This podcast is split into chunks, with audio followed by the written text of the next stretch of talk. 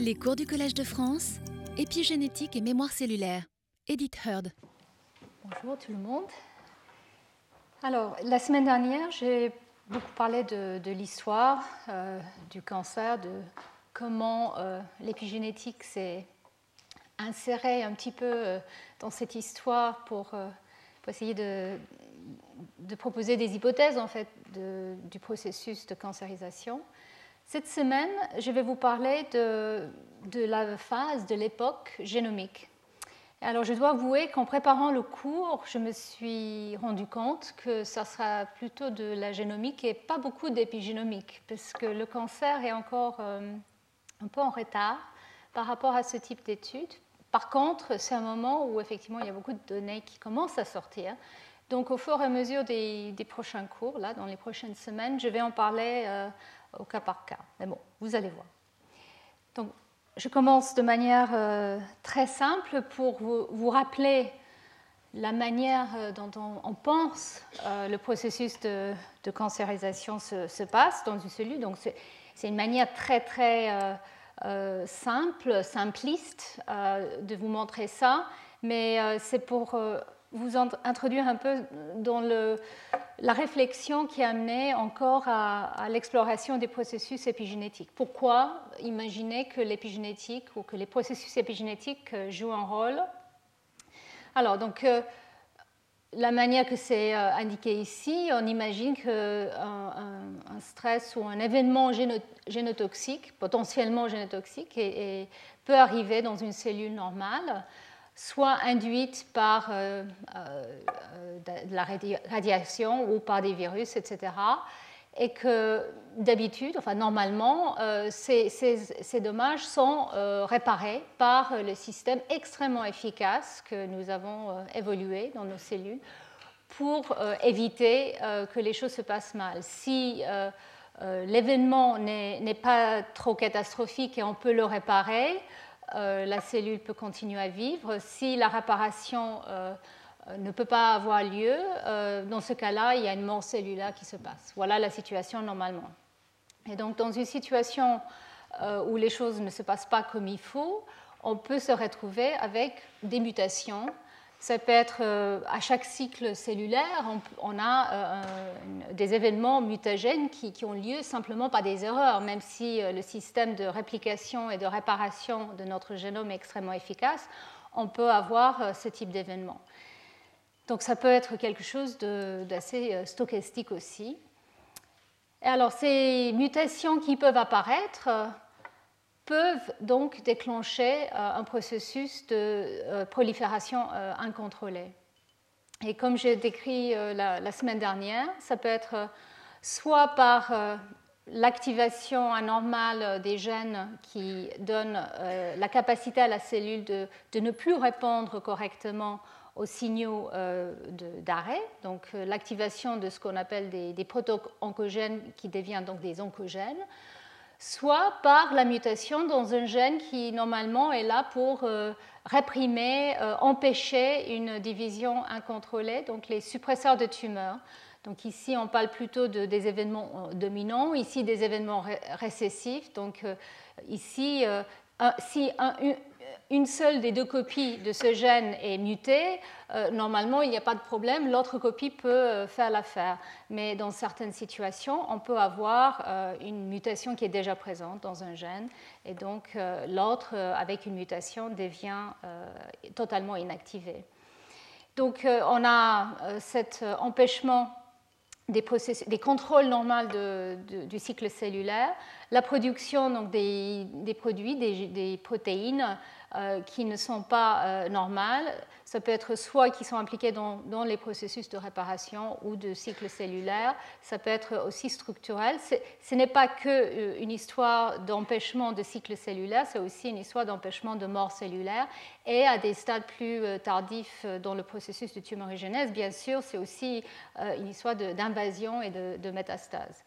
Donc le programme génétique est perturbé progressivement, il semblerait, par des mutations. Et ça, c'est euh, la manière classique euh, et toujours actuelle dont les gens pensent qu'il y a une mutation euh, qui arrive dans une cellule somatique soit en présence d'une mutation qui est déjà présente, héritée, que nous avons tous des, des, potentielles mutations dans notre génome, mais une deuxième mutation peut induire ce processus. Donc voilà, ça c'était le, modèle un peu de, mutation qui est toujours d'actualité pour la compréhension du cancer. Et donc la vision un peu euh, générale, je voulais vous donner quand même euh, euh, ce qu'on trouve finalement dans les livres. Comme ça, vous allez voir où sont, les limites.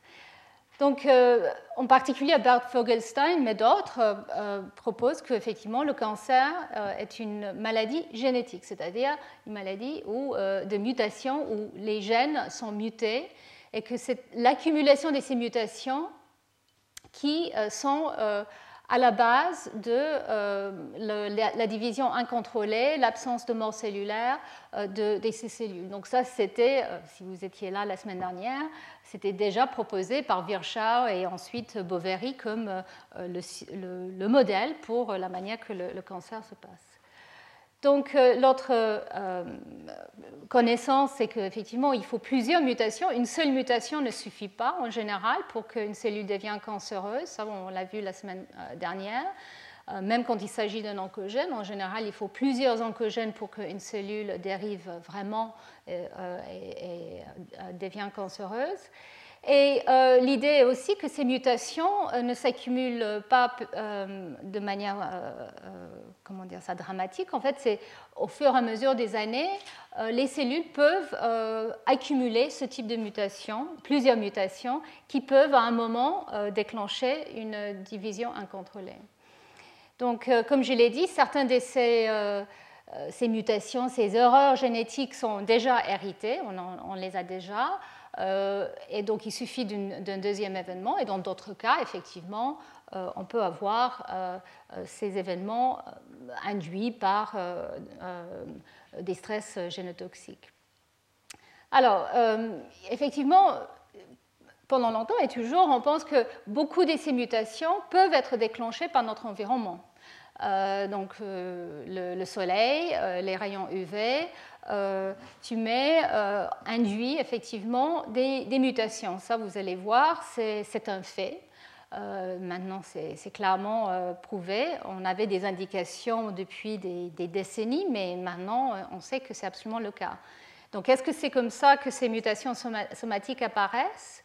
Ou est-ce que c'est juste une histoire de temps? Et ça, c'était un papier assez controversé qui a été publié l'année dernière, donc tout le monde en a parlé dans les journaux aussi, que finalement, les cellules, on peut dire souches, euh, qui sont dans notre corps, qui doivent euh, renouveler euh, nos, cellules adultes, le nombre de divisions de ces cellules peut augmenter les chances qu'une erreur se produise. Donc en fait, c'est juste une question de, de malchance et de temps. Donc ces erreurs qui arrivent au cours de la réplication, la réparation qui ne se, se passe pas comme il faut. Donc ça, euh, si on lit bien le, papier de Fogelstein, ce n'est pas si catégorique, mais la manière que ça a été présenté, c'est quand même assez catégorique. Et donc euh, la vérité, bien sûr, est, entre les deux. Il y a des événements euh, stochastiques qui accumulent avec le temps, mais bien sûr, l'environnement peut aussi induire le cancer. Et donc là, euh, l'idée euh, dans les livres, c'est que euh, un tumeur, c'est donc un amas de cellules qui, commence à partir d'une cellule et qui progressivement va accumuler ces mutations et qui aura donc un avantage par rapport à, ses voisines. Et, à un moment, ça devient incontrôlé et, bien sûr, il y a invasion et métastase. Et donc euh, aussi, l'idée, c'est que les gènes qui sont impliqués dans le cancer tombent dans, trois grandes catégories. Ça, c'est euh, proposé par Fogelstein et soutenu par, euh, je pense, beaucoup de données, mais c'est peut-être pas si simple. Donc, les gènes qui sont là normalement pour empêcher une division cellulaire anormale, les gènes qui peuvent contrôler la prolifération cellulaire, et les gènes qui sont là pour réparer les endommagements qui qui peuvent avoir lieu. Et donc, des mutations dans, dans, une de ces trois processus peut euh, déclencher le cancer. Donc voilà euh, ce, qui est un peu, euh, je dirais, la, base de, ce qu'on trouve dans, les livres, mais c'est peut-être pas si simple parce que, comme je l'ai évoqué la semaine dernière, le, cancer est, une condition complexe. ce n'est pas une maladie, c'est plusieurs. Et le tumeur se présente quand même dans un environnement qui est différent d'un tumeur à l'autre, d'un individu à l'autre. Et, que, ces tumeurs sont donc dynamique. Ce n'est pas euh, euh, une cellule qui va euh, accroître, va se diviser et va rester, on, peut dire, dans un environnement constant. L'environnement change parce que le système immunitaire est là, parce que le stroma, les cellules dans l'entourage du tumeur sont là, peuvent être affectées par le tumeur et peuvent affecter le tumeur aussi. Il y a même dans certains cas, par exemple l'intestin, on peut imaginer, les bactéries peuvent même jouer un rôle. Donc c'est un écosystème qui évolue et ça évolue euh, de point de vue génomique, son ADN évolue et phénotypique. Et nous savons maintenant qu'effectivement, euh, ces cellules ont clairement une capacité de, rester euh, assez euh, euh, naissante, c'est-à-dire pas, de ne pas proliférer forcément euh, de manière très active à certains moments, et puis tout d'un coup se, mettre à, proliférer ou à envahir les tissus environnants. Donc il semble avoir des changements de plasticité et une, une capacité d'évoluer très, très rapidement dans certains cas. Et c'est ça qui a un peu fait poser la question à plusieurs chercheurs il y a maintenant quelques décennies. Donc ce modèle que je vous avais montré la semaine dernière, c'est qu'effectivement, à partir d'une cellule normale, on a une première mutation, ensuite on a une deuxième mutation, une troisième mutation. Euh, tout ça euh, peut être soutenu même dans certains systèmes, comme dans les cancers colorectals, où on pense qu'effectivement il y a euh, une première mutation dans le gène RPC, ensuite une deuxième dans un autre suppresseur de tumeur. Mais comme je l'ai mentionné la, semaine dernière, en fait, euh, on a réalisé que chaque tumeur semble avoir son histoire. Ce n'est pas si simple, on n'a pas euh, une suite d'événements euh, aussi lisse. Et différents tumeurs, même du, du même type, semblent faire intervenir différentes gènes sauf certains euh, types de tumeurs très très spécifiques, euh, certaines leucémies où il y a une translocation, et là, euh, il semble avoir une série d'événements qui est assez reproductible, mais dans la plupart des cas, c'est beaucoup plus, plus aléatoire que ça. Et les taux de mutation pour expliquer cette suite d'événements si le taux de mutation est comme dans les cellules somatiques, c'est-à-dire euh, qu'une paire de bases va être mutée une fois tous les 10 puissance 8, donc en fait c'est quelque chose d'assez rare, est-ce que ce taux de mutation peut expliquer euh, la rapidité avec laquelle certains tumeurs évoluent? Euh, bien sûr quand il s'agit d'un gène qui est impliqué dans la réparation lui-même qui est muté. Donc là, effectivement, le taux de mutation peut être beaucoup plus élevé. Mais dans beaucoup de tumeurs, il n'y a pas de mutation dans les gènes de réparation, il semblerait, et on peut avoir une évolution très rapide.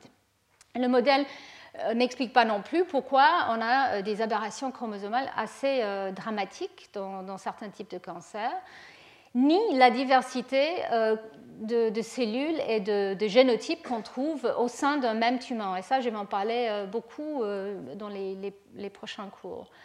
Euh, et ni le, le, fait que les tumeurs qui, soi-disant, sont d'un certain type et qui doivent répondre à une certaine thérapie ne répondent pas ou ont une résistance. Donc il y a, une certaine, il y a cette notion d'une certaine plasticité. Donc comme je l'ai dit la semaine dernière, même si dans certains cas, euh, les changements génétiques qui ont été définis ont permis des thérapies très spécifiques d'être élaborées, malheureusement, dans beaucoup de cas, ce n'est toujours pas possible.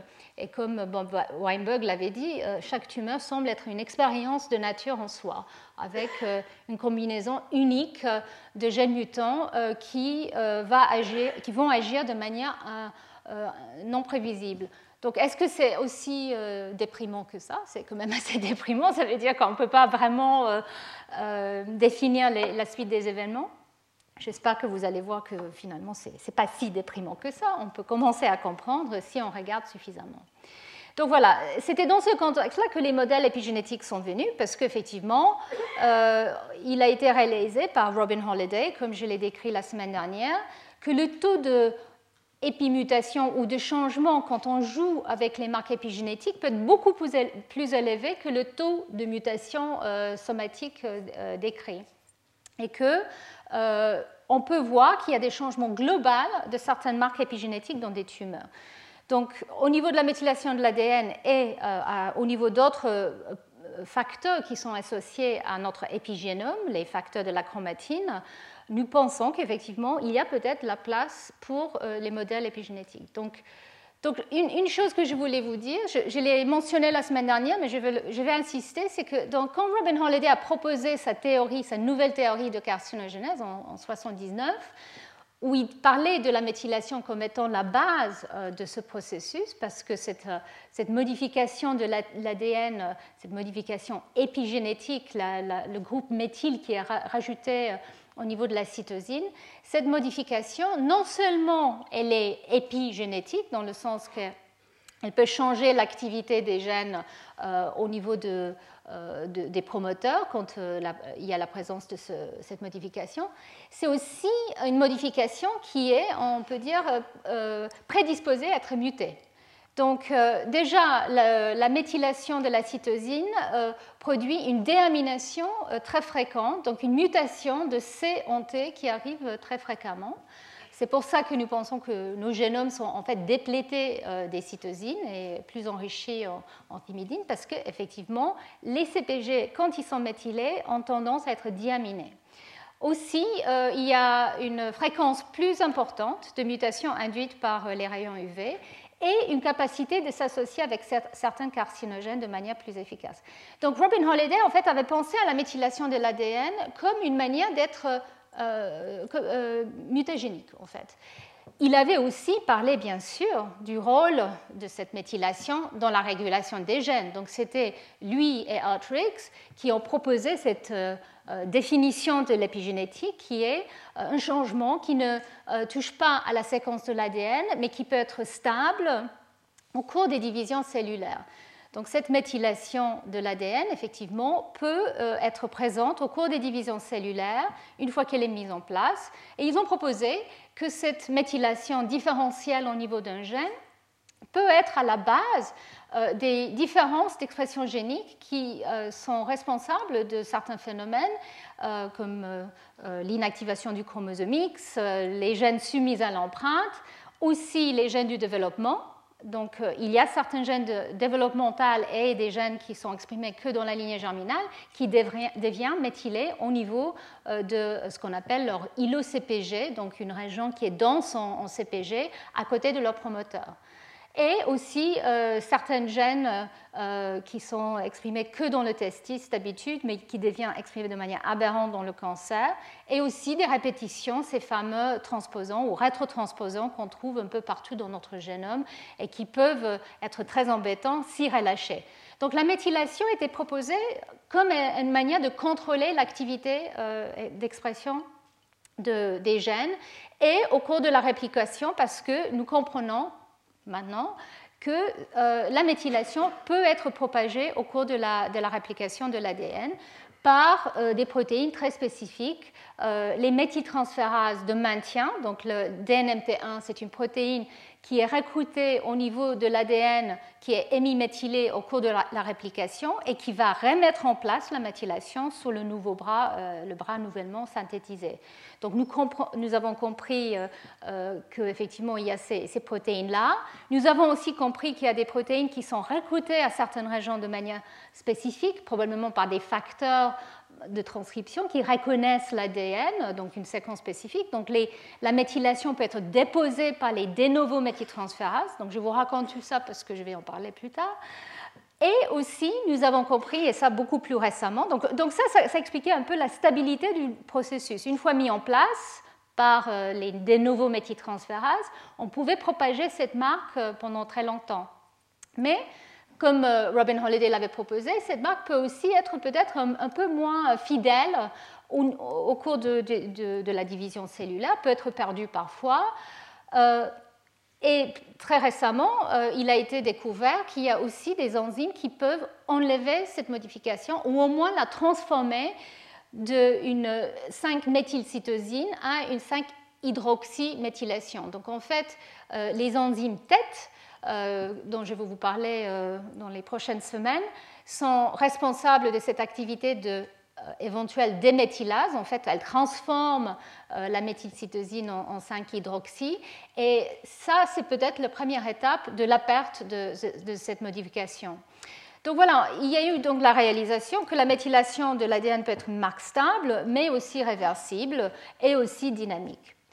Donc, et pour le mettre dans le contexte de la chromatine plus généralement, donc ça c'est une diapositive que je vous avais montrée maintenant très souvent pour ceux qui viennent à mes cours, mais pour vous rappeler, la chromatine, donc l'ADN qui est embobiné autour de, euh, des histones pour former le nucléosome. Les histones, ces protéines euh, qui peuvent elles-mêmes être modifiées. Ces modifications peuvent jouer un rôle non seulement à l'accessibilité à l'ADN, donc euh, à l'accessibilité aux facteurs de transcription par exemple, mais aussi euh, peuvent euh, agir comme des plateformes pour des facteurs qui peuvent participer eux-mêmes à une mémoire cellulaire. Donc voilà, ces nucléosomes sont des porteurs de mémoire dans certains cas, mais qui peuvent aussi être dynamiques parce que nous pouvons euh, rajouter des modifications euh, sur les acides aminés de ces histones, mais nous pouvons aussi les retirer. Donc il y a des protéines euh, qui sont là pour écrire les modifications et d'autres qui sont là pour les effacer. Et la méthylation de l'ADN, comme je l'ai dit, aussi peut être effacée par les enzymes comme les, les têtes.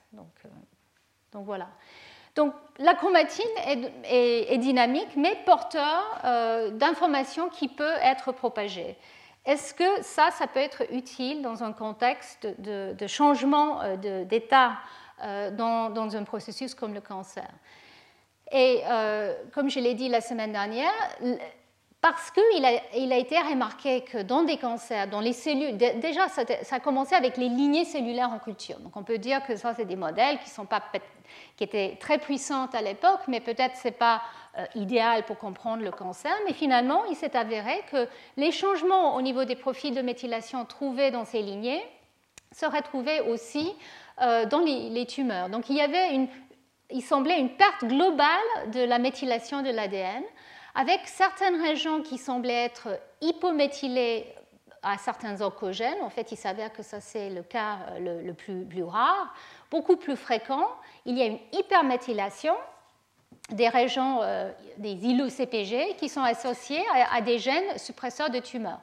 D'habitude, ces îlots CPG ne sont pas méthylés. Les îlots CPG, dans la plupart du génome, qui sont présents à côté d'un gène, restent non méthylés, même quand ils sont réprimés, sauf, comme je l'ai dit, dans le cas euh, de l'inactivation du X ou des gènes soumis à l'empreinte. Mais dans le cancer, ces îlots CPG deviennent méthylés de manière aberrante. Et donc là, le modèle qui a été euh, proposé, euh, au départ par Holiday, mais ensuite par Feinberg et d'autres, c'est peut-être on peut avoir une situation où un gène est muté euh, soit dans sa région codante euh, ou, ailleurs, au niveau de la séquence de l'ADN, l'autre allèle est exprimé, mais on peut avoir une épimutation, c'est-à-dire une méthylation qui s'installe et qui empêche donc l'expression du gène sauvage, même si euh, il aurait pu produire une protéine normale. Donc le grand avantage, et on va en parler beaucoup de ça dans les prochaines semaines, c'est que cet événement, on on peut imaginer que ça peut être réversible, donc euh, peut être euh, utilisé pour euh, des, traitements. En tout cas, ce qui était évident, c'est qu'il existait ce type d'épimutation dans des tumeurs. alors, ça c'est pour vous montrer de manière euh, encore plus schématique le modèle de Knudsen, il faut donc deux coups. Le, premier coup peut être une mutation et le deuxième une épimutation ou une mutation. Donc là c'est une épimutation, là c'est une mutation. Ou on peut imaginer qu'on commence avec une épimutation et ensuite on a euh, le deuxième allèle et euh, muté ou épimuté. J'avoue que dans la plupart des cas, euh, on pense que c'est plutôt euh, dans ce sens-là, c'est-à-dire il y a déjà une mutation sur un allèle et une épimutation sur l'autre, mais euh, il peut y avoir des cas où l'inverse est, vrai. En tout cas, là vous ne voyez pas, je suis désolée, c'est très faible. En tout cas, il y a eu beaucoup, beaucoup de gènes trouvés, des suppresseurs de tumeurs, impliqués avec différentes activités, c'est leurs produits, où une hyperméthylation de l'ilo-CPG a été euh, euh, décrite. Donc là, c'est pour vous montrer différents types cellulaires, différentes activités de, ces gènes dans les voies de signalisation, les facteurs de transcription, les facteurs de réparation. Et ça, je vais en parler beaucoup la semaine prochaine. il y a des gènes impliqués dans la réparation comme MLH1 ou MGMT qui semblent devenir épimutés. Donc ça, on peut imaginer qu'effectivement, c'est un impact très important euh, sur euh, la croissance des cellules tumorales. En tout cas, voilà une, liste, et donc ça, ce n'est pas du tout exhaustif, c'était qu'en 2002, euh, des, des, gènes connus pour être des suppresseurs de tumeurs et qui étaient potentiellement épimutés, c'est-à-dire méthylés, dans différents types de cancers. Alors, la semaine prochaine, on va parler du fait que dans certains cas, ces épimutations étaient en fait euh, secondaires. C'est-à-dire il y avait un changement au niveau de la séquence de l'ADN, pas dans la région euh, codante, mais dans une région promotrice ou dans une région régulatrice, qui faisait que le gène n'était pas actif et du coup, il devenait méthylé. Dans d'autres cas, mais c'est plus rare, il y a des réelles épimutations, ou ce qui apparaissent comme étant des réelles épimutations, c'est-à-dire le gène semble totalement sauvage, mais devient méthylé. Et euh, nous, allons parler de, comment ou pourquoi ce type d'événement pourrait avoir lieu. En tout cas, voilà, il y avait donc ces données que les changements de méthylation dans le cancer étaient quand même dramatiques. Des suppresseurs de tumeurs, euh, dans certains cas, on voyait les gènes euh, étaient méthylés. Alors pourquoi euh, les modèles de étaient si attirants? Alors un point qui est très important, c'est que la semaine dernière, on en a parlé du, du, dose. On pense que le niveau d'expression de certaines protéines, des suppresseurs de tumeurs ou des oncogènes, peut être très important. On sait que, par exemple, un proto-oncogène peut devenir un oncogène tout simplement par une amplification génique. Donc plusieurs copies peuvent avoir un rôle dans le processus de, carcinogénèse. Donc le dose semble, semble, très important. Et alors les changements euh, génétiques, c'est-à-dire au niveau de la séquence de l'ADN, en général, c'est du tout ou rien. Soit ça marche, soit ça ne marche pas. Les changements épigénétiques, par contre, peuvent donner lieu à toute une, différente, une variété de, niveaux d'expression. Cette variété euh, d'expression peut même être assez stable.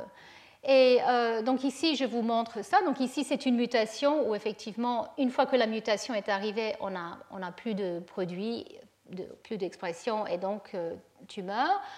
Et ici, je vous montre euh, euh, le promoteur d'un gène qui devient plus ou moins méthylé. Donc, chaque, euh, ces petits rangs, quand ils sont noirs, c'est méthylé.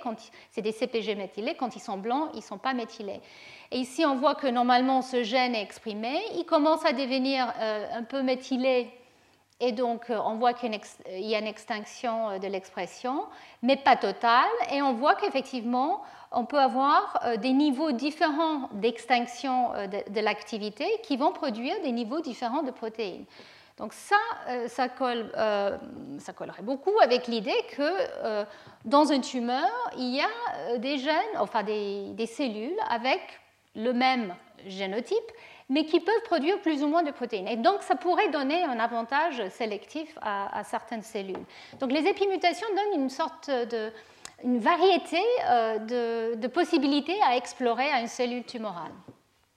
L'autre chose qui était euh, très attirant, c'était bien sûr que, euh, mis à part le fait que ça, pouvait expliquer l'hétérogénéité, c'est que ces changements peuvent en fait être réversés, soit par un traitement, donc la 5-azacitidine dont je vous ai parlé, il y a d'autres produits dont on, va discuter, soit même spontanément. Dans certains cas de rétinoblastome, il a été même rapporté que euh, un, cas de, tumeur euh, peut être régressé et ça pourrait être corrélé avec euh, un, changement d'état de méthylation. Donc en fait, le gène RB est un suppresseur de tumeur. Dans des enfants qui ont un allèle hérité qui est muté, si l'autre allèle devient méthylé et inactif, on peut avoir l'apparence d'une rétinoblastome.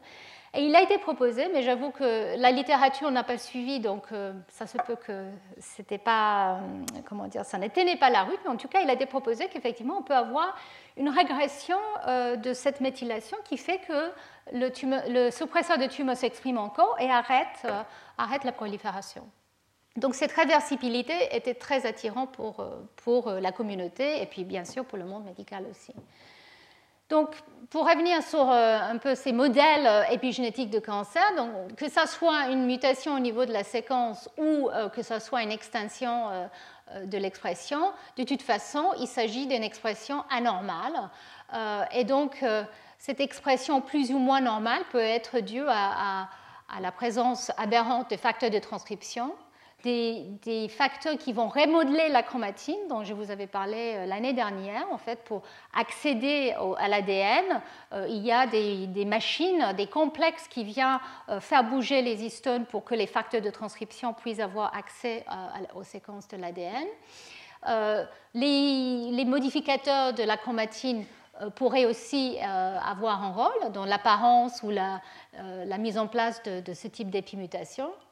Et même l'organisation trois-dimensionnelle du génome dans le noyau pourrait aussi être, on va dire, un cible épigénétique de changement qui pourrait jouer un rôle.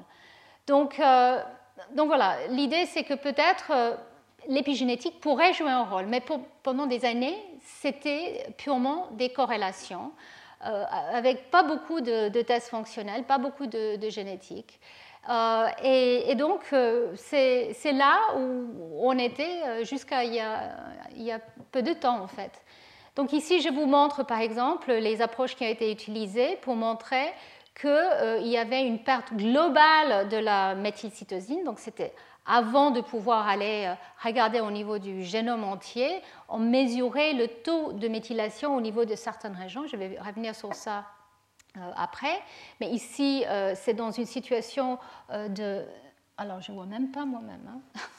Donc ça c'est le côlon et ça c'est un tumeur. Voilà, ça c'est le tumeur et ça c'est euh, des cellules normales à côté du tumeur et ça c'est le niveau de méthylation qui été détecté.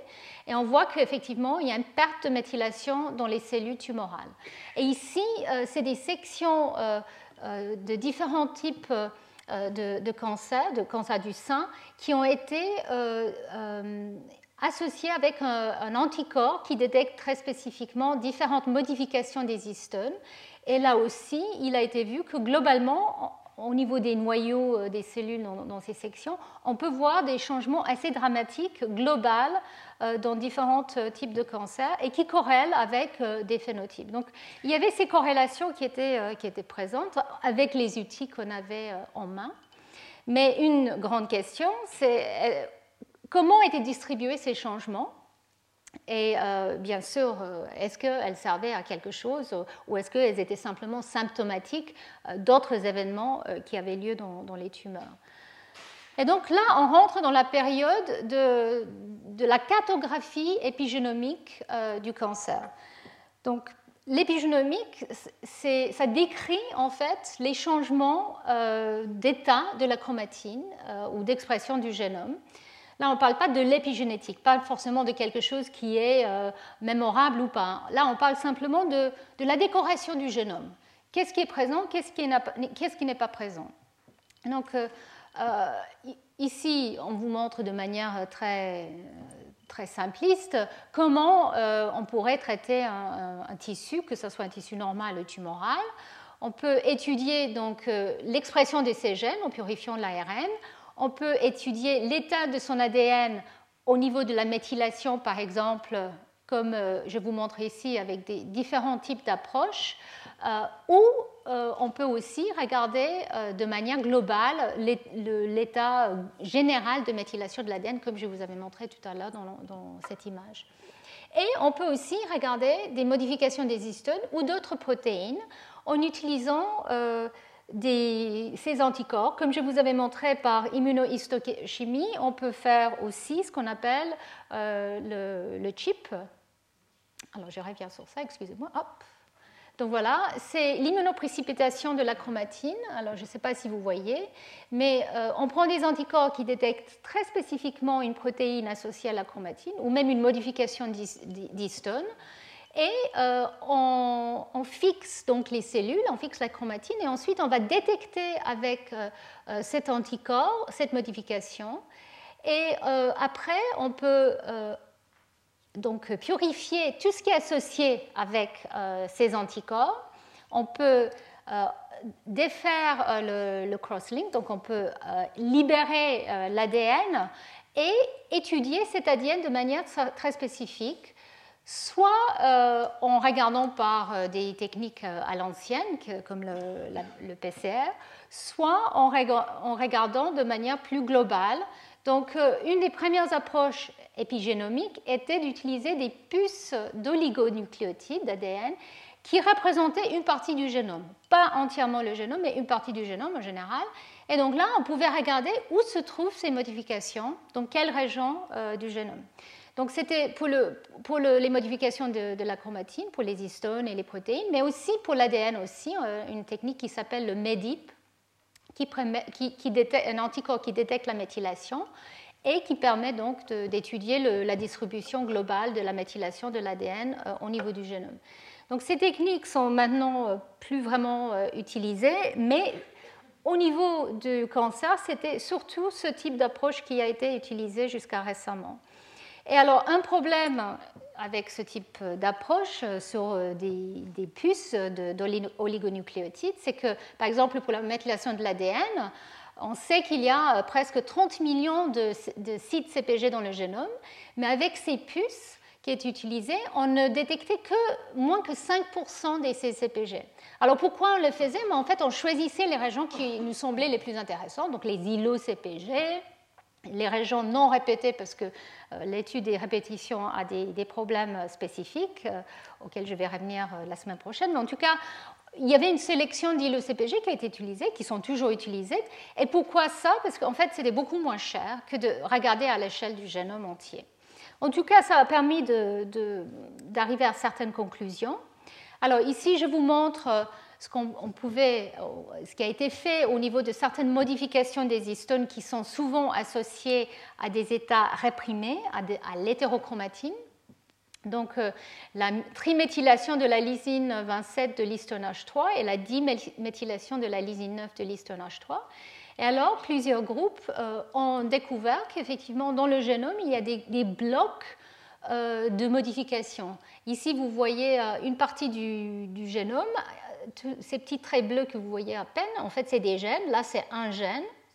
Et ce qui a été remarqué, c'est que sur plusieurs dizaines ou centaines de kilobases parfois, on avait des régions très, enrichies euh, avec ces modifications et d'autres régions qui n'étaient pas enrichies. Donc, comme si on avait une, euh, le, génome était euh, segmenté avec des blocs d'hétérochromatine et des blocs de non-hétérochromatine. Donc, alors, il y a eu beaucoup, beaucoup d'études euh, et de publications sur ces blocs. Ils ont été appelés des, des ou des blocs et d'autres choses aussi. Euh, ils étaient, plus tard, il a été réalisé qu'ils sont très souvent associés à la lamine du noyau, donc à la périphérie du noyau, mais pas toujours. Donc euh, l'idée, c'était que peut-être ces, ces, régions jouaient un rôle. Et quand il a été étudié dans les, les cancers, et ici je vous montre un résumé qui a été fait par une des personnes qui a participé à une de ces études, donc Céline Vallot, qui travaille ici à, Paris. Euh, et, donc, dans le laboratoire de François Radvani, ils ont réalisé que dans les, cancers de la vessie, il y avait donc ces blocs euh, de modification, mais qui apparaissaient de manière anormale, pas là où il fallait. Donc il y avait euh, ce, qui, ce, qui, a été appelé par notre laboratoire, le labo de Sue Clark, des Long Range Epigenetic Silencing Regions, donc des régions qui étaient euh, d'habitude actif et pas associé avec ces marques, mais qui devenaient associés à ces marques. Donc en utilisant cette approche sur des puces, comme je l'ai décrit, avec immunoprécipitation de la chromatine et ensuite hybridation sur les puces, il a été réalisé qu'effectivement dans le cancer, on voit des, des régions qui de manière coordonnée montrent euh, des signatures anormales de euh, chromatine active ou chromatine inactive. Et il y a eu donc plusieurs types de cancers, cancer du côlon, cancer du sein, cancer de la prostate, où ces blocs ont été euh, euh, décrits. Donc tout ça, euh, c'était sur plusieurs années, effectivement, ça, donnait l'idée que peut-être le, génome était organisé et régulé de manière anormale dans les tumeurs. Et ici, je vous montre pour la méthylation maintenant de l'ADN. Et ici, en fait, il s'agit d'un des rares cas où à l'époque, en tout cas, ils avaient fait un séquençage massif. Ils ont détecté l'ADN méthylé avec la technique de, bisulfite, qui est un changement chimique euh, du groupe méthyle qui permet de détecter cette méthylation. Et ensuite, ils ont regardé par séquençage où se trouve la méthylation. Alors, dans des cellules normales, à côté du tumeur, on voit que globalement, il y a une méthylation sur cette région. Ici encore, je vous montre différentes gènes donc euh, chaque série de, traits bleus, ici, il s'agit d'un gène euh, sur un des chromosomes.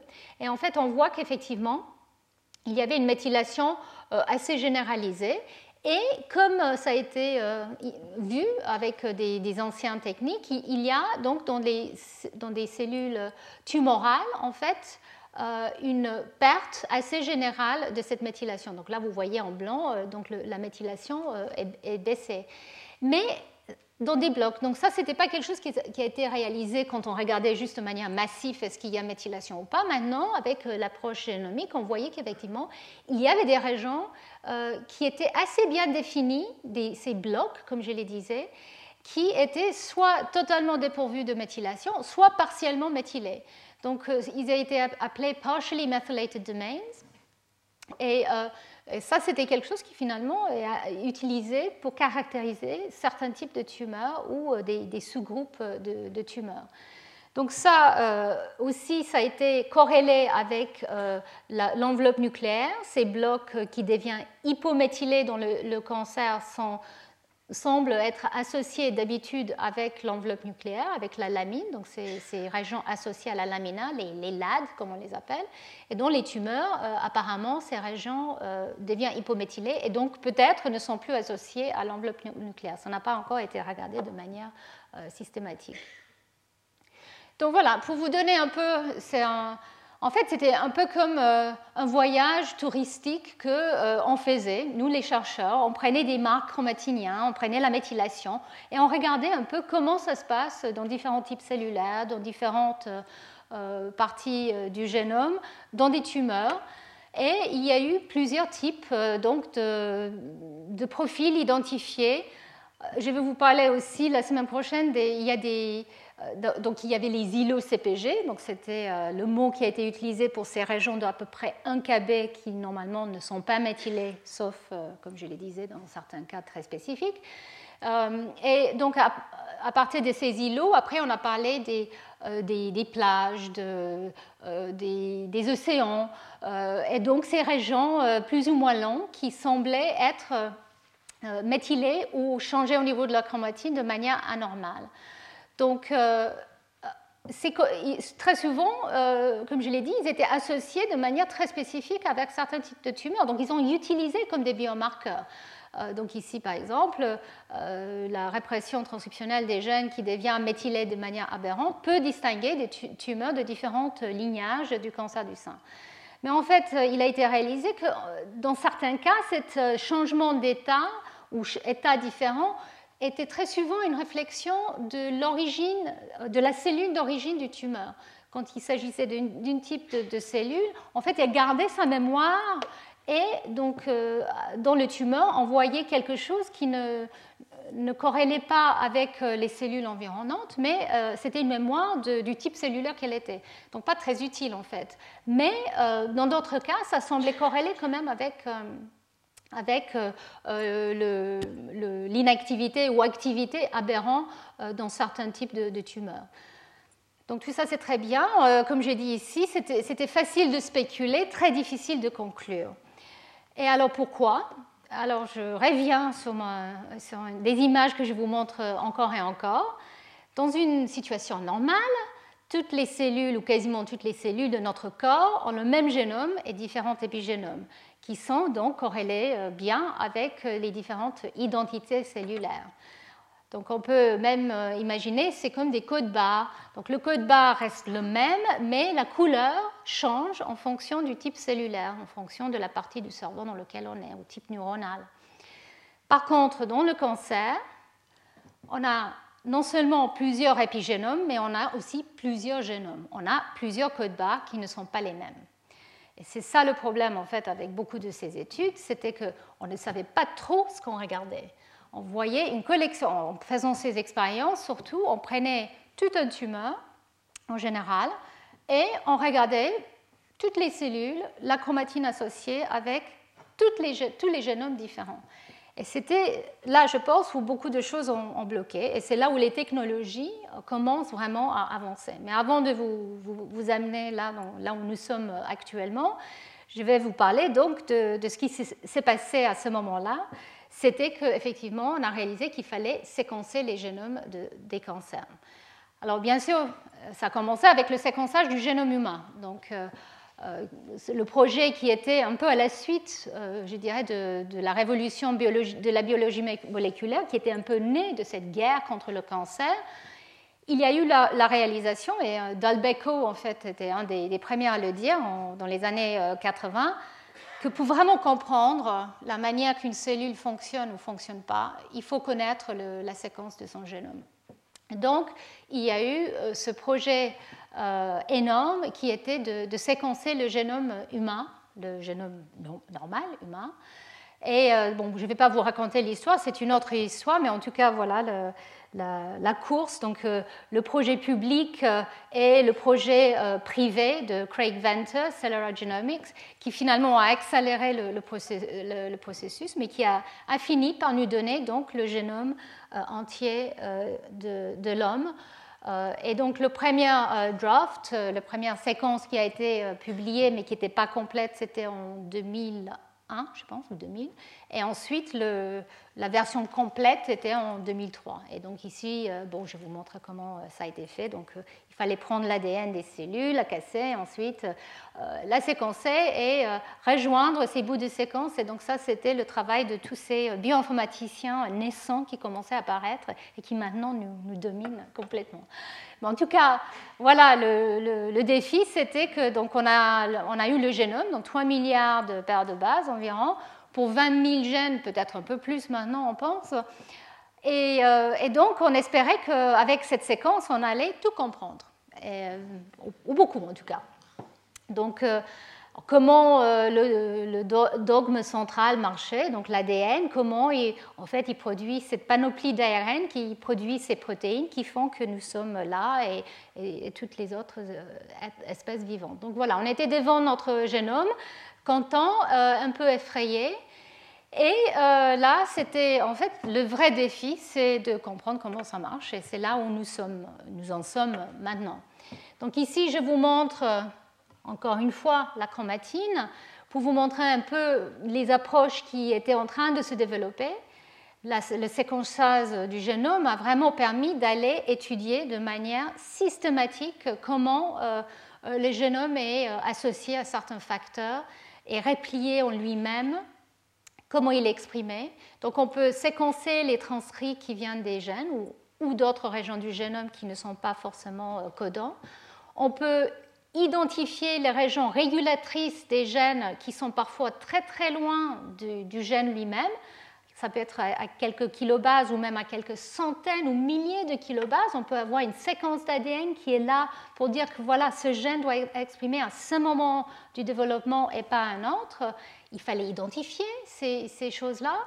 Et petit à petit, avec les outils qui permettent de voir où sont associés les facteurs, quelle est la chromatine, quel est l'état de la chromatine dans différentes régions, en utilisant le séquençage après immunoprécipitation de la chromatine, comme je l'ai décrit, en regardant les régions qui sont plus ou moins accessibles, ouvertes de la chromatine, et donc probablement les régions où les facteurs de transcription sont bien associés à l'ADN, on pouvait commencer vraiment à aller euh, comprendre comment le génome est lu et comment il est exploité de manière dynamique dans différents types cellulaires ou au cours du, développement.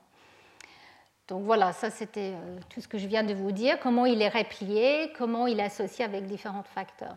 Et donc de ce génome est né euh, plusieurs projets. Le projet peut-être le plus connu, le plus, euh, le plus avancé, c'est le projet qu'on appelle ENCODE, the Human Encyclopedia, l'encyclopédie du génome humain, qui était en fait une, euh, une manière d'analyser de manière systématique toutes les éventuelles régions régulatrices, euh, séquences fonctionnelles du génome en utilisant certaines des techniques que je viens de vous montrer.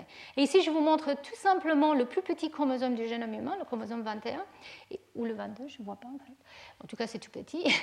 Et euh, ici, vous voyez en fait donc l'ADN, la méthylation est montrée en orange en fait sur tout ce chromosome. Et ici, chaque rang est euh, la méthylation dans différents tissus. Donc on pouvait explorer la méthylation de l'ADN de ce chromosome dans toutes les tissus différentes et voir qu'effectivement, ça change. Ce n'est pas pareil partout. Bien sûr, on peut regarder la transcription aussi et aussi euh, les changements de la chromatine. Donc le génome était vraiment euh, essentiel pour commencer à accumuler ce type d'informations. Et ça continue. Donc, il y a par exemple ce qu'on appelle le roadmap épigénomique du NIH aux États-Unis, euh, qui ont décidé d'attaquer 111 épigénomes de référence pour comprendre comment l'ADN est euh, décoré, utilisé. Donc, l'accessibilité de l'ADN, la méthylation de l'ADN, l'expression, euh, le, transcriptome. Et voilà tous les différents organes qu'ils ont décidé de, choisir chez l'adulte et aussi chez l'embryon. Et donc ça, c'est un projet qui est toujours en cours. Et malgré euh, les scepticismes assez importants dans le, dans le, monde et, dans le milieu scientifique, clairement, euh, ces projets euh, portent des fruits énormes et ils nous permettent vraiment de, comprendre comment le génome est exploité pour produire des, cellules très, très particulières, très précises, comment le programme est exploité. Donc voilà, c'était pour vous montrer là où nous sommes actuellement avec le génome et son exploitation chez, l'humain et dans d'autres espèces, bien sûr, les génomes, euh, d'autres génomes ont été euh, séquencés.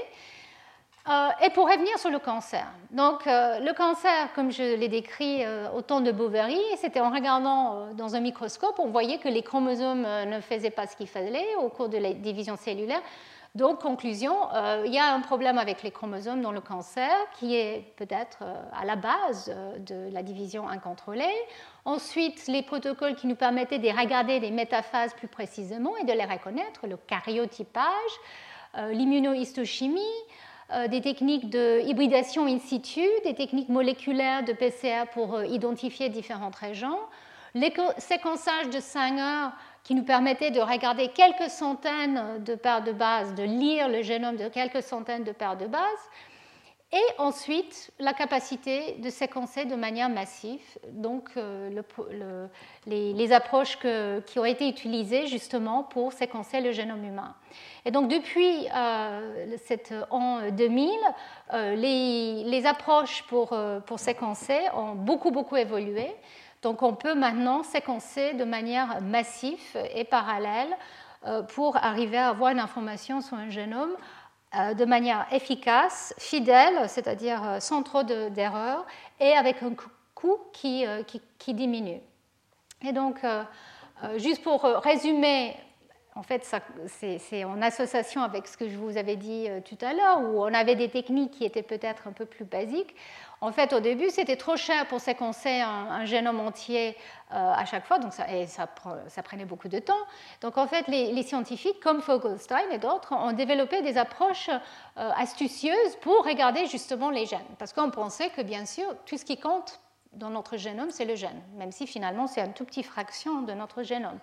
Mais ils ont donc défini des oligonucléotides, donc des petits bouts d'ADN de quelques dizaines de, nucléotides qui mettaient donc sur ces puces et qui correspondaient que aux exomes des gènes, donc que la partie codante des gènes. On appelle ça des exomes. Et donc, beaucoup d'études sur le cancer ont d'abord utilisé ces puces, ces whole exomes, donc en fait, on, mettait euh, l'ADN des tumeurs ou l'ARN ou, autre sur ces puces et comme ça, on pouvait ensuite enrichir juste pour cette portion du génome et séquencer ça. Et bien sûr, c'était beaucoup moins cher et beaucoup plus rapide.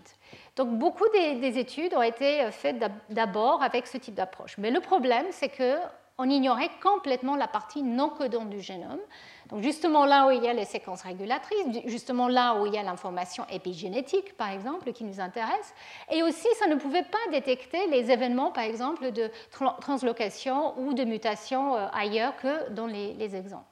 Donc c'était très utile pour identifier certains nouveaux gènes impliqués dans le cancer, mais euh, ça avait des limitations.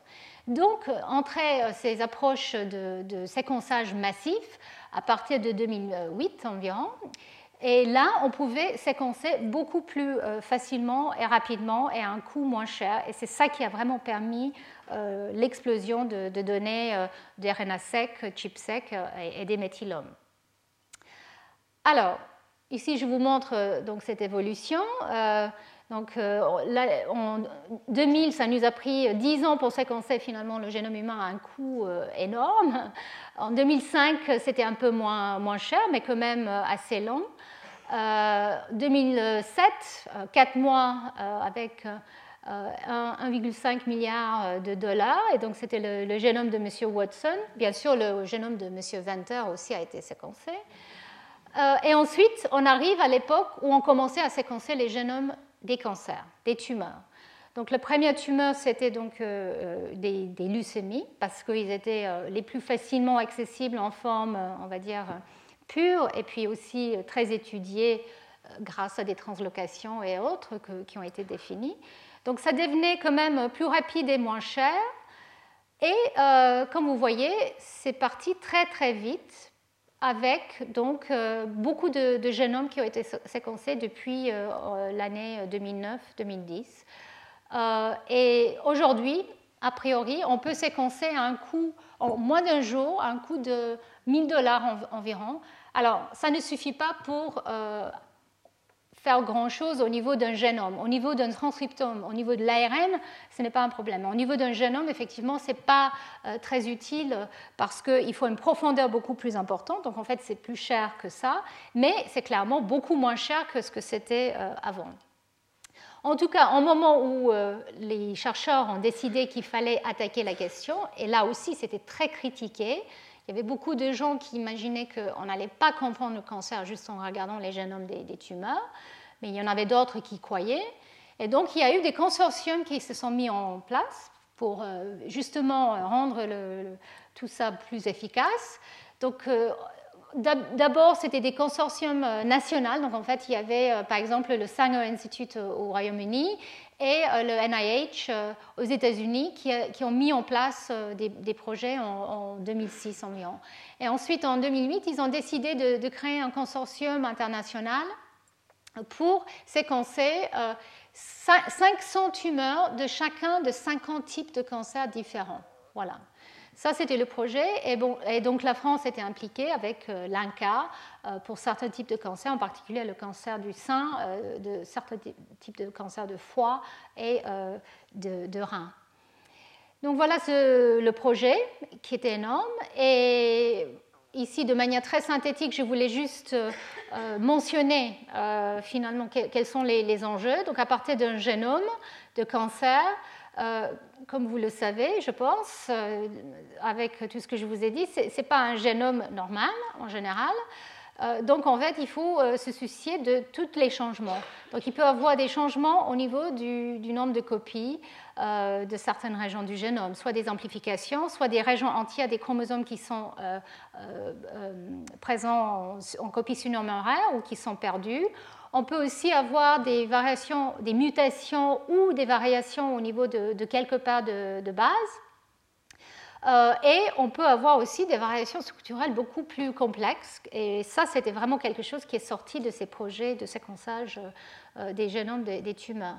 Mais pour avoir toute cette information et faire sens, en fait, il ne suffit pas. Et très rapidement, les gens se sont rendus compte qu'il ne suffisait pas juste de séquencer les génomes des cancers, il fallait aussi séquencer les, génomes des cellules normales des individus. Donc, ce n'est pas quelque chose qui a été fait de manière systématique au départ, mais c'est quelque chose qui maintenant est fait de plus en plus systématiquement.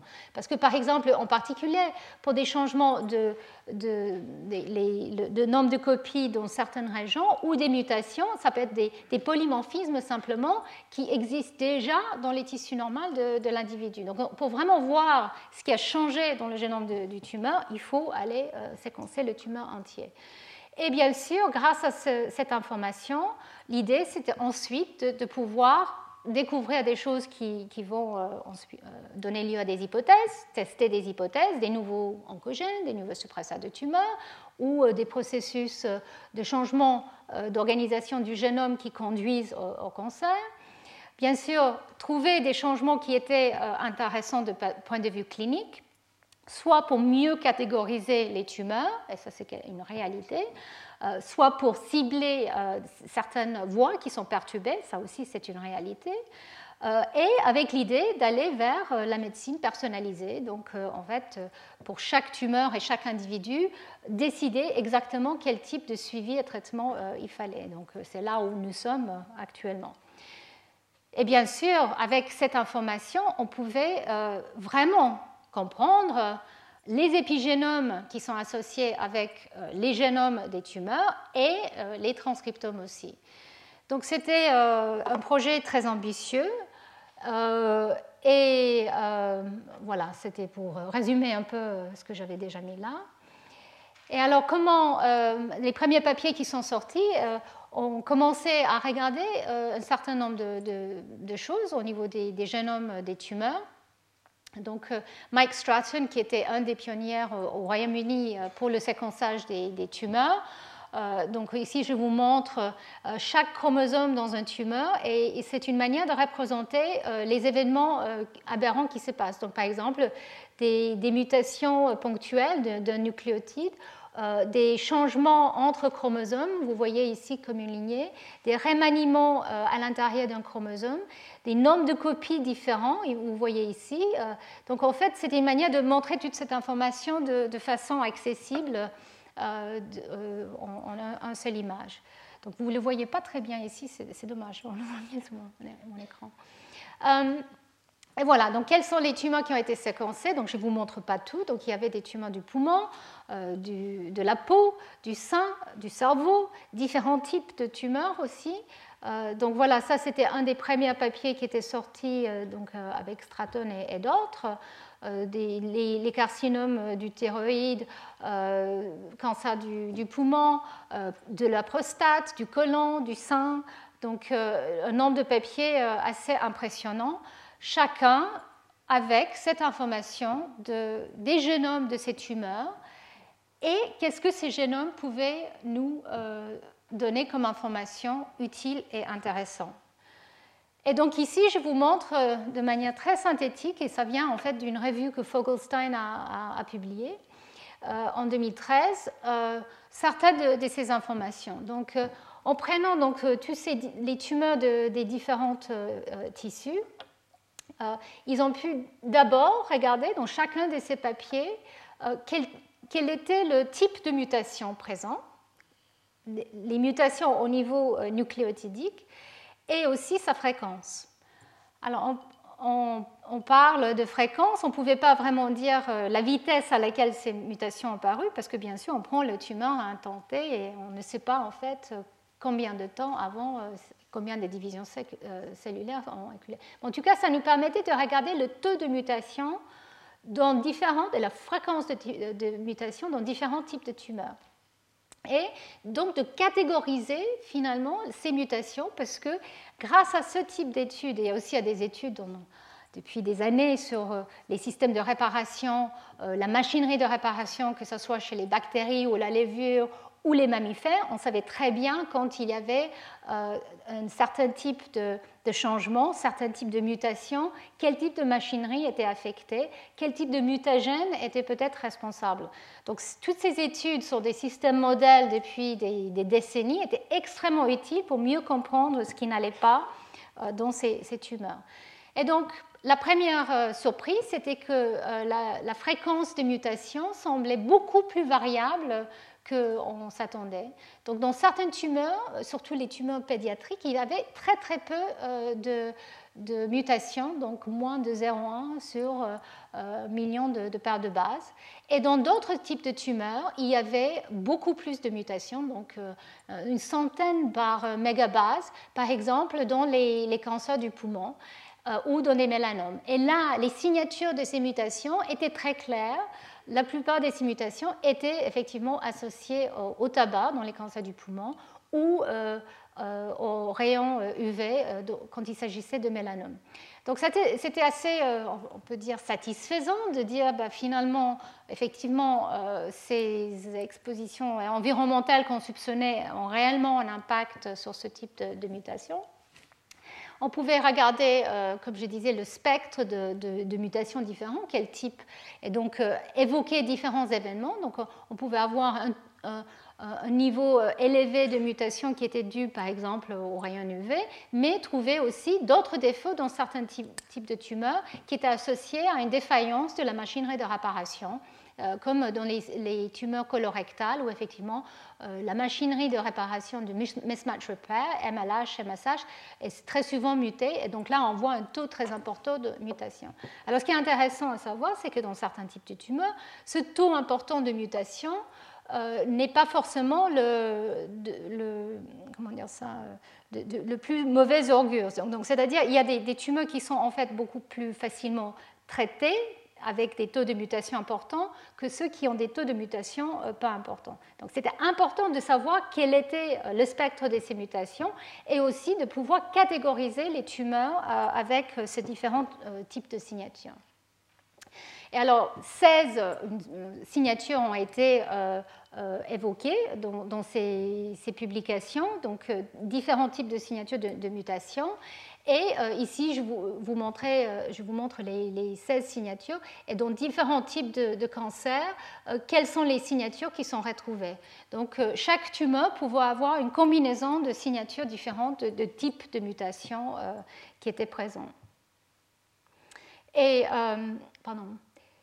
donc, voilà, comme je l'ai dit, dans certains types de tumeurs de cancer du poumon, on voyait très clairement euh, une prépondérance de transition de C à A qui était, euh, et, beaucoup de, changements de, copies, de, gains euh, de, certaines séquences qui étaient plus importants dans des individus, tumeurs venant des individus qui étaient des fumeurs que des non-fumeurs.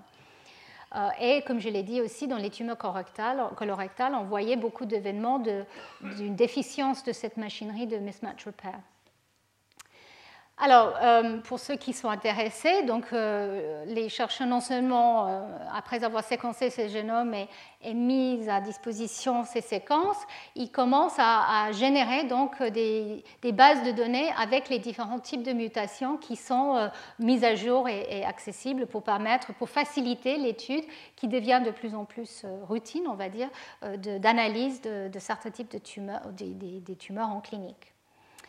Alors, l'autre grande surprise, enfin d'abord, euh, pas une grande surprise, on savait par la cytogénétique que les, karyotypes des tumeurs sont anormaux. Donc ici, je vous montre euh, avec une technique qui, est euh, l'hybridation in situ qui détecte les chromosomes avec des sondes fluorescentes de différentes couleurs. C'est une approche qu'on appelle SKY. Donc ici, vous voyez une cellule normale où il y a deux copies de chaque chromosome comme il faut.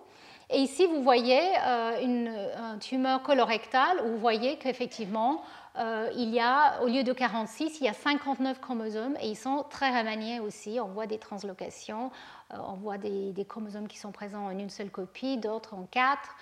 Donc voilà, on le savait déjà et ça a été confirmé effectivement que la plupart, en moyenne, les tumeurs ont à peu près 25% du génome qui est affecté par ce type de gain ou perte de chromosomes ou de régions chromosomales, avec environ 10% des événements plus localisés, c'est-à-dire des grandes délétions ou des amplifications géniques. Donc c'est une moyenne. En fait, il y a certaines tumeurs où on trouve très très peu de remaniements et d'autres tumeurs où on trouve beaucoup. Mais en général, on en, trouve euh, toujours. Alors, ce qui est intéressant, c'est malgré euh, le fait qu'on a cette information maintenant à, à la base près, ça ne définit pas forcément les gènes euh, qui sont euh, importants, c'est-à-dire dans une amplification par exemple, la région amplifiée en général couvre plusieurs centaines de kilobases. Et à l'intérieur de cette région, il y a plusieurs gènes. Et c'est toujours pas évident de savoir quel était le gène pour lequel cette amplification a donné un avantage sélectif pour que cette cellule euh, euh, puisse prendre le relais dans le tumeur.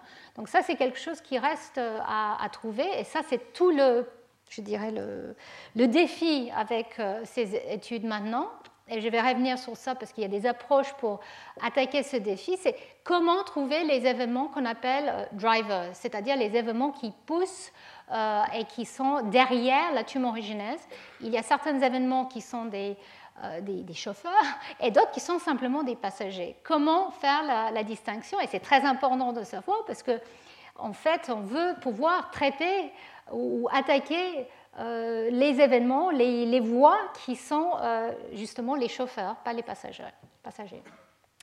Donc ça, c'était généralement, donc on avait des remaniements des chromosomes, mais alors ce qui était une grande surprise, c'était euh, qu'il y a des événements un peu catastrophiques des chromosomes qui sont totalement euh, déchiquetés. Euh, on appelle ça de la chromotripsis parce qu'en grec ça veut dire catastrophe comme, comme une...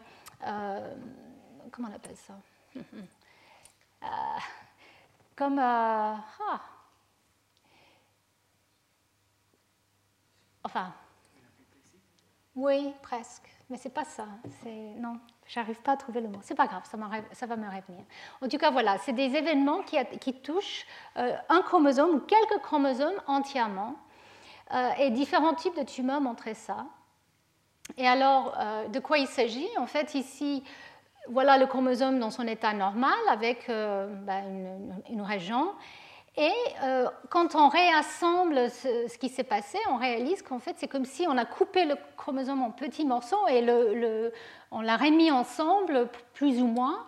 Euh, et où on avait généré aussi ce qu'on appelle des, mini-chromosomes circulés, des, double, minutes.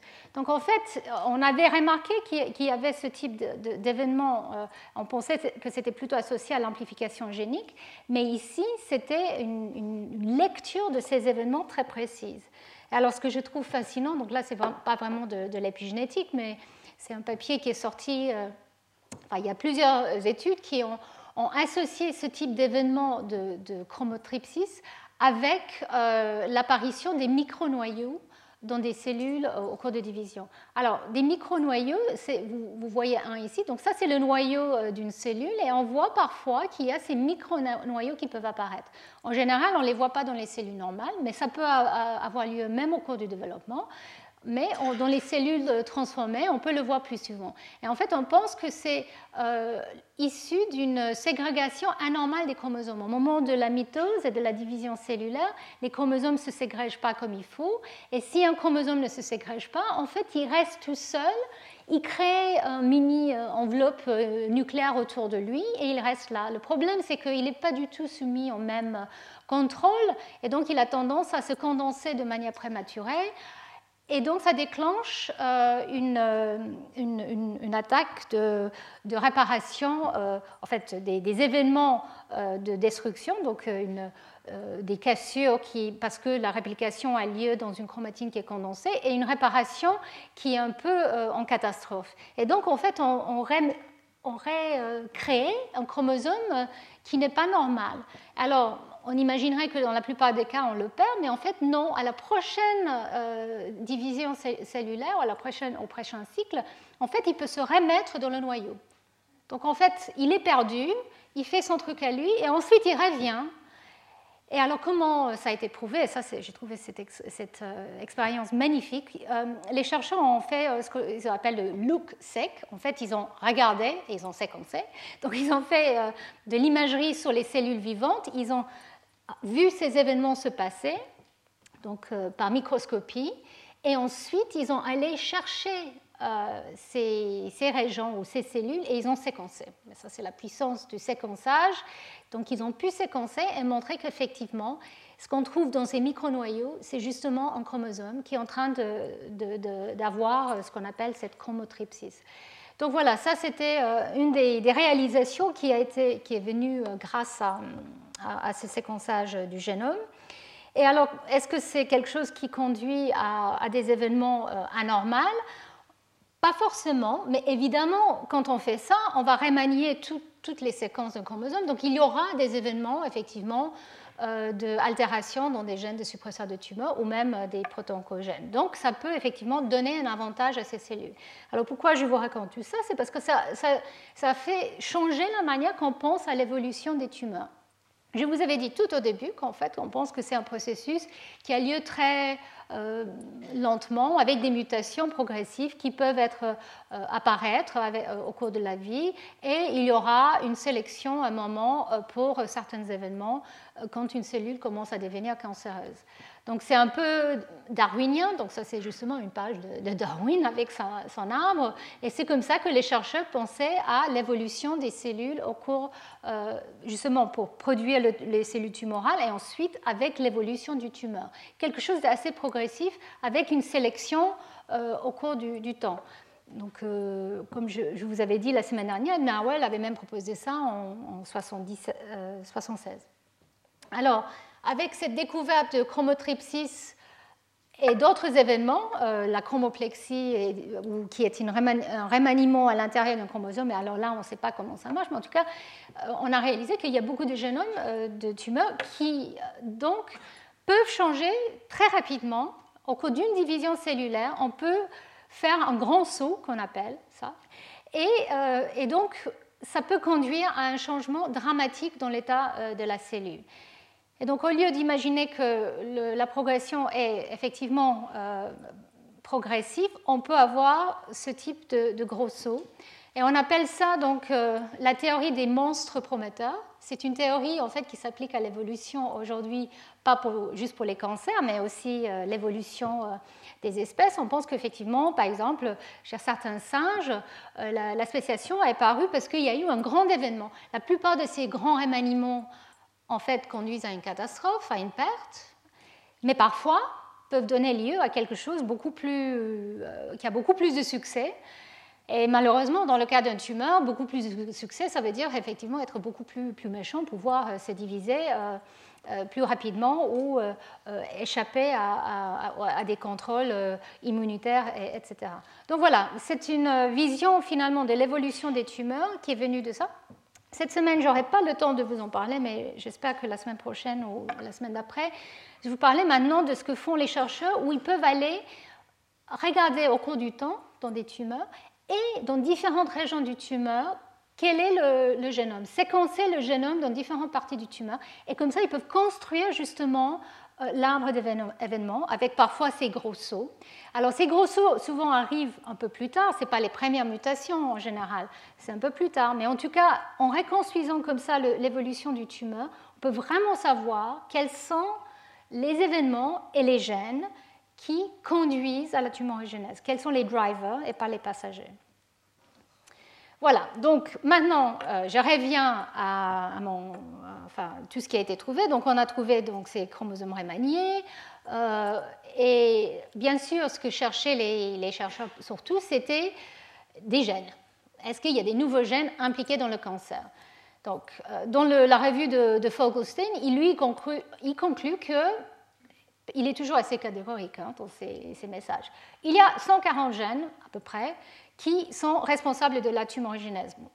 Si vous m'avez entendu, on n'est pas tous d'accord sur euh, l'implication, parce que pas dans, les 150 cas, ça n'a pas été testé de manière spécifique, est-ce que oui ou non ces gènes conduisent à la tumorigénèse. Mais donc, il conclut qu'il y en a 140 euh, qu'on peut classifier dans 12 voies de signalisation différentes. Donc ici, je vous montre voilà, dans différents types de tumeurs euh, les mutations dans des éventuels oncogènes ou les oncogènes plus les suppresseurs de tumeurs. Donc, euh, donc ces 140 gènes, il est réparti un peu comme ça. Et donc, il dit qu'ils sont divisés dans 12 voies de signalisation différentes qui affectent ces trois types ces trois processus fondamentaux dont je vous avais montré tout au début de mon topo. donc, le maintien du génome, la survie cellulaire et le destin cellulaire. Donc, il dit que typiquement, chaque tumeur a 2 à 8 de ces mutations et que les restes, toutes les autres mutations qu'on trouve dans les tumeurs, c'est que des passagers. Alors là, pas tout le monde est d'accord, parce que euh, il semble clair que certaines des mutations qu'on trouve des tumeurs qui sont à moins que 20%, par exemple, on appelle ça les queues, les queues de, la courbe, en fait, souvent, ils sont euh, impliqués dans d'autres types de tumeurs. Et parfois, ils sont impliqués dans une voie de signalisation, par exemple. Ils sont redondants. Donc, en fait, on peut les trouver pas aussi fréquemment, mais ils sont quand même dans la même voie. Donc en fait, c'est très utile de comprendre si oui ou non ces, euh, ces mutations sont présentes.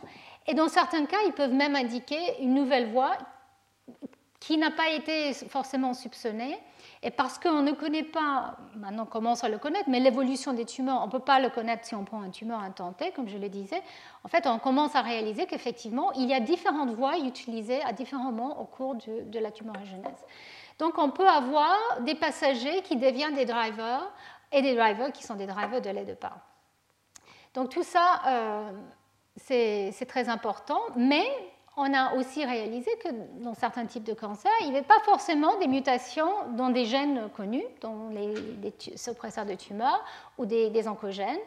Donc en fait, ça pose un, problème ou une question assez importante en clinique. Dans certains types de tumeurs, on ne voit pas euh, des mutations. Donc est-ce qu'il faut euh, faire des tests même quand il s'agit des tumeurs héréditaires, si on ne voit pas qu'il y a une mutation dans les gènes qu'on connaissait, qu'est-ce qu'il faut faire? Est-ce qu'en fait il s'agit là des mutations qui ne sont pas dans les régions qu'on connaissait, c'est-à-dire les régions codantes Est-ce qu'en fait, fait il y a des mutations ailleurs?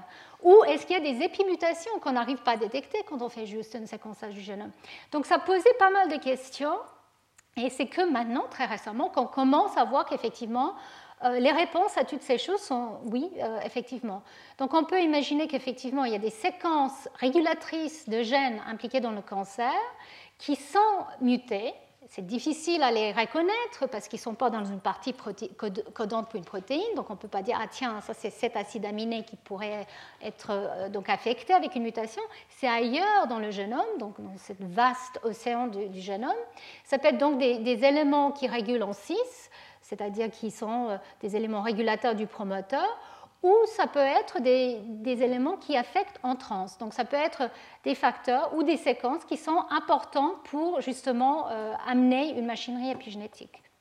Donc je vais très rapidement euh, vous décrire, ben là c'est un peu, il y a beaucoup de choses dans cette diapositive, mais le message est très simple en fait. C'est quand on regarde dans les régions régulatrices, donc toutes ces régions qui n'ont jamais été regardées quand on faisait de whole exome sequencing, par exemple ici c'est donc euh, le promoteur d'un gène TERT qui est très important pour les télomères. C'est la reverse transcriptase de, la télomérase. Et en fait, on a réalisé qu'il y a très souvent des mutations dans le promoteur de TERT. Et donc, TERT, et, dans certains cas, ces mutations sont justement des types induits par les UV. Et donc, euh, dans les mélanomes, on trouve ces mutations. Et en fait, ces mutations créent un nouveau site de fixation d'un facteur de transcription. Donc en fait, euh, le gène peut être activé ou inactivé de manière anormale parce qu'il y a une mutation à côté de la partie codante. Donc ça, c'est juste à côté du promoteur, donc pas très difficile à trouver.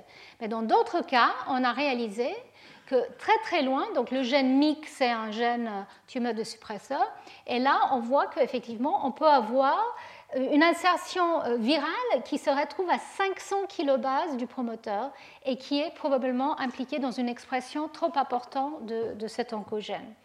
Donc on réalise qu'effectivement, il y a des mutations qui sont présentes dans des séquences régulatrices qui peuvent euh, prédisposer au cancer si, elles sont héritées ou qui peuvent être acquis de façon somatique. donc ça, c'était pour vous montrer un papier qui vient de sortir il y a quelques jours où euh, quelqu'un a regardé dans les voisinages des gènes, des protoncogènes, est-ce qu'il y a des événements anormaux qui se passent? Alors, je ne vais pas vous faire un cours sur ça aujourd'hui, je n'ai pas le temps, mais on, a réalisé assez récemment que le génome est organisé en trois dimensions de manière assez particulière, dans des domaines de plusieurs centaines de kilobases. C'est des domaines topologiques, on les appelle. Et à l'intérieur de ces domaines, il y a plusieurs gènes qui ont leur séquence régulatrice. Et donc, cette, étude faite par le labo de, de Young, ils ont pris différents types de tumeurs, ils ont regardé est-ce que oui ou non les proto-oncogènes, ils ont euh, les séquences du voisinage qui sont affectées. Et ils ont trouvé que oui, de manière très fréquente, il y a des changements au niveau des séquences du voisinage qui font que les proto-oncogènes sont affectés dans leur expression. Et donc ça peut être très très loin, ça peut, être à plusieurs centaines de, kilobases euh, du promoteur.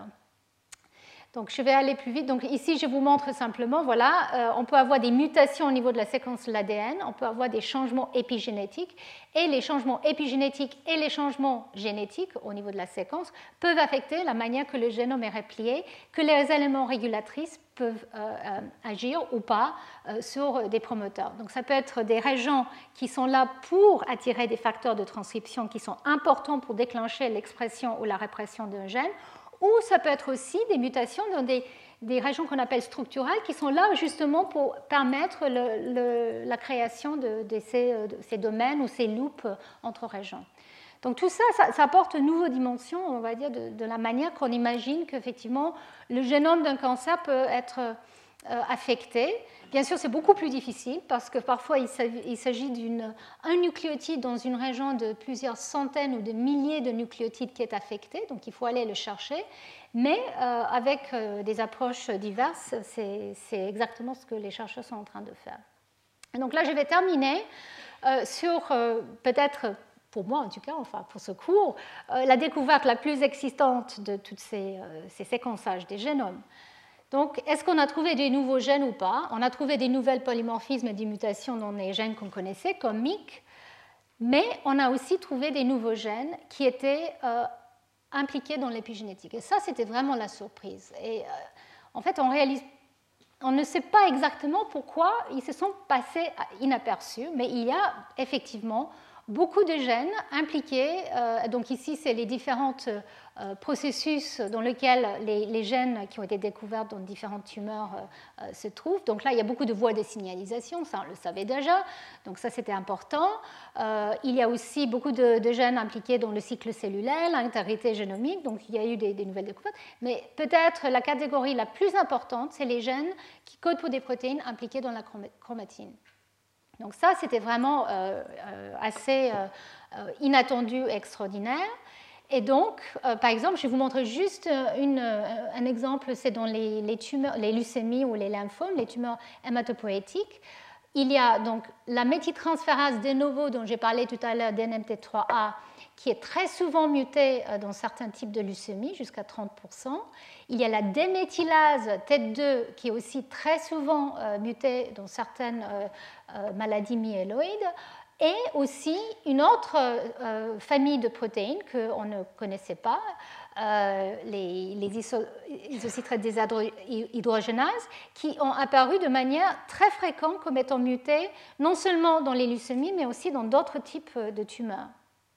Ici, je vous montre, ça ne se voit pas très bien, mais ici, c'est les différents types de tumeurs, et ici, c'est tous les facteurs associés à la chromatine, donc par exemple les histones, les, les DNA méthyltransférases ou déméthylases, euh, les facteurs qui s'associent euh, à des modifications épigénétiques et les, facteurs de remodelage de la chromatine.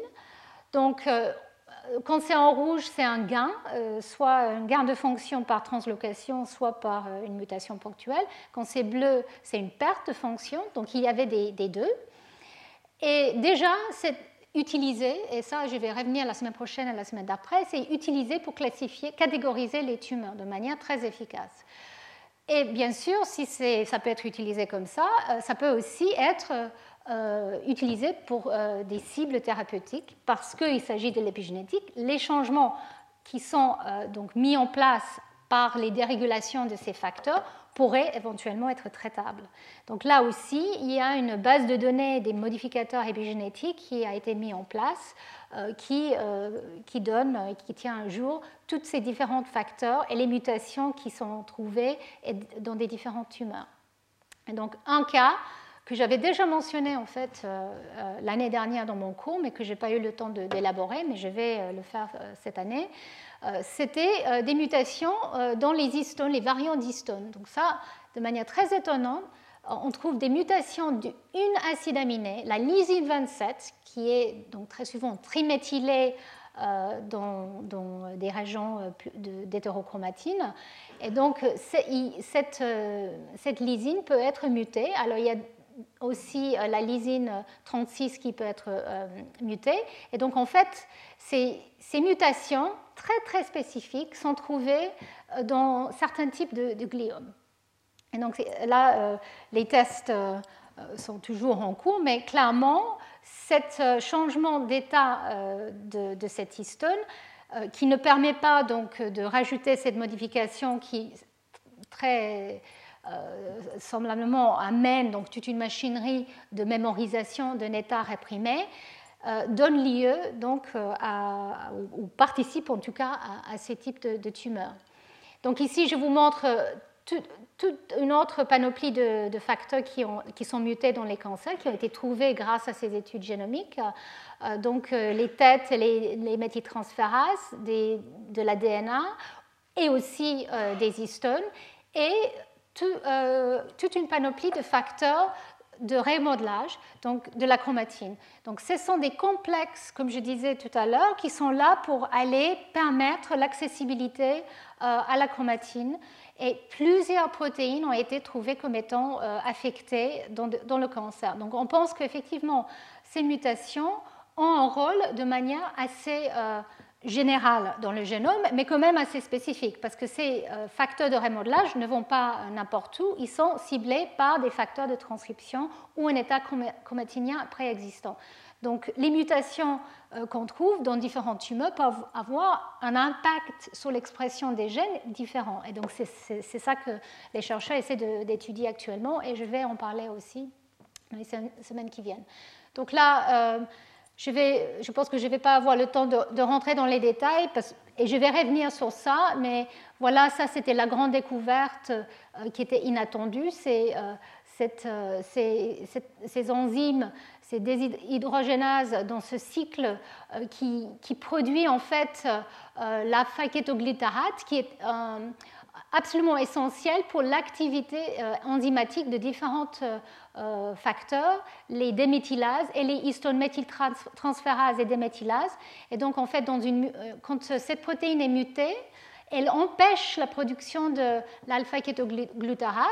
Euh, elle produit à la place le 2-hydroxyglutarate qui, lui, empêche l'activité de ces enzymes. Donc là, on trouve, comme attendu, une déméthylation du génome. Et c'est exactement ce que, comme je disais tout à l'heure, on faisait du tourisme, on regardait les tumeurs, on voyait des gros blocs qui étaient déméthylés ou reméthylés. Et bien là, enfin, on commence à comprendre pourquoi. Parce que ce type d'acteur était muté et donc l'activité normale de déméthylation ou de reméthylation était perturbée.